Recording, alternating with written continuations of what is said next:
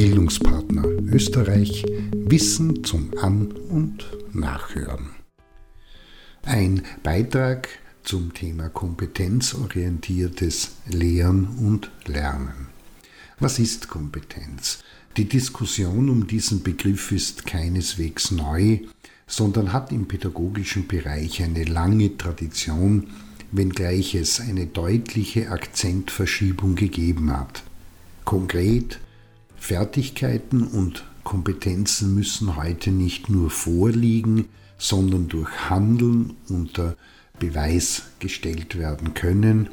Das heißt, Kompetenz ist, so liest man häufig, handelnder Umgang mit Wissen und Werten. Wir gehen hier einen Schritt weiter und stellen fest, Kompetenz ist die Summe aus Wissen, Fertigkeiten, Werten und Erfahrungen sowie dazu passende Einstellungen bei guter Motivation, die sich im Handeln zum Ausdruck bringt. Allgemein ist der Kompetenzbegriff in vier Kompetenzarten unterteilt. Fach, Methoden, Sozial- und personale Kompetenz, also das deklarative und prozedurale Wissen sowie die Kompetenzen im Bereich der Kommunikation und Kooperation, wie auch der Interaktion mit anderen und dem Bereich, wo es darum geht, das eigene Handeln zu steuern, zum Beispiel durch Selbstmotivation und Selbstkontrolle, bei sich Wissensdefizite erkennen, geeignete Lernstrategien auszuwählen und anzuwenden, den eigenen Lernfortschritt zu bewerten, sich Ziele setzen und anderes mehr. Wenn man kompetenzorientiert lehren möchte, dann ist dazu ein Kompetenzmodell nötig, das die Basis für die Planung bildet.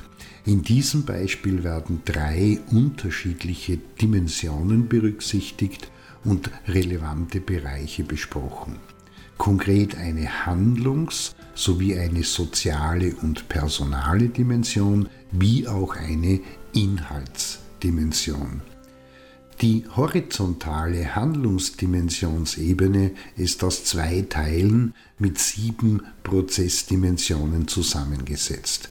Die kognitiven heißen 1 bis 5, den Inhalt wiedergeben können, ihn verstehen, ihn anwenden, darüber hinaus analysieren und daraus eigenständig etwas ableiten und entwickeln können. Beispiele dazu. Ich kann als Lernende oder Lernender angeben, welche Elemente und Parameter für erfolgreiches Lernen entscheidend sind. Ich kann die einzelnen Elemente für erfolgreiches Lernen einordnen, erklären und ich kann die Auswirkungen darstellen und erläutern. Ich kann die Elemente des erfolgreichen Lernens in meine Lernpraxis übertragen, ich kann analysieren, welche Auswirkungen die Elemente erfolgreichen Lernens in der praktischen Anwendung für mich und andere haben und ich kann für mich oder und andere ein persönliches Lernkonzept entwickeln, umsetzen und entsprechend überprüfen. Diese fünf Stufen beschreiben unterschiedliche Prozesse in der Aneignung von Kompetenz, die großteils von den jeweils davor liegenden Ausprägungen abhängig sind. Konkret, wenn kein Wissen vorliegt oder wenn es nicht verstanden wurde, kann es schwer angewendet und umgesetzt werden. Im Bereich der sozialen und personalen Prozessdimensionen 6 und 7 geht es um die verantwortliche und selbstständige Umsetzung und Übertragung der erworbenen Kompetenzen in den persönlichen und gemeinschaftlichen, privaten oder beruflichen Bereich.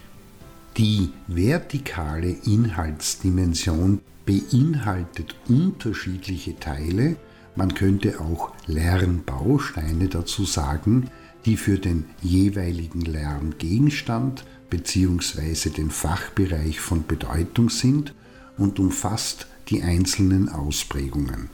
Beispielsweise Basis sind die Grundlagen der Kommunikation, dann kann man sich mit Kommunikationsarten beschäftigen, weiter in Kommunikationsmodelle, zum Beispiel dem aktiven Zuhören, vertiefen, bis hin zu spezifischen Anwendungen und Sonderfällen in der Praxis.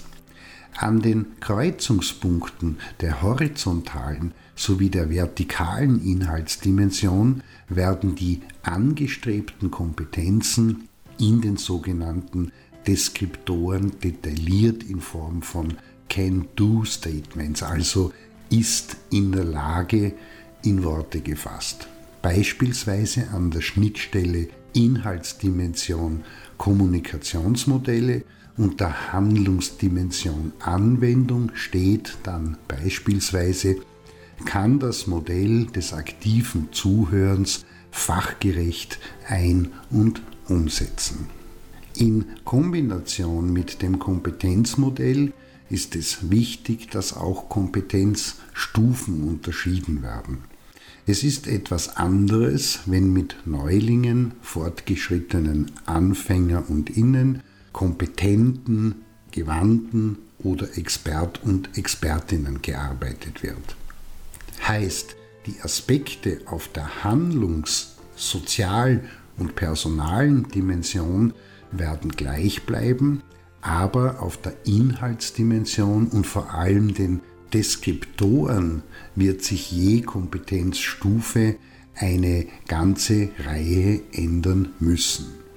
In diesem Sinne, die Arbeit mit Kompetenzmodell und Kompetenzstufen sensibilisiert im Hinblick auf die Zielgruppe und die Vermittlungsziele und Zeit präzisiert nicht nur die Planung und Vorbereitung, sondern auch, ganz wichtig, sie dient der Lehr- und Lernqualitätssicherung, sodass ein bestmöglich und auch messbares praxisrelevantes Outcome, also ein Ergebnis in Form von Kompetenz die Folge ist.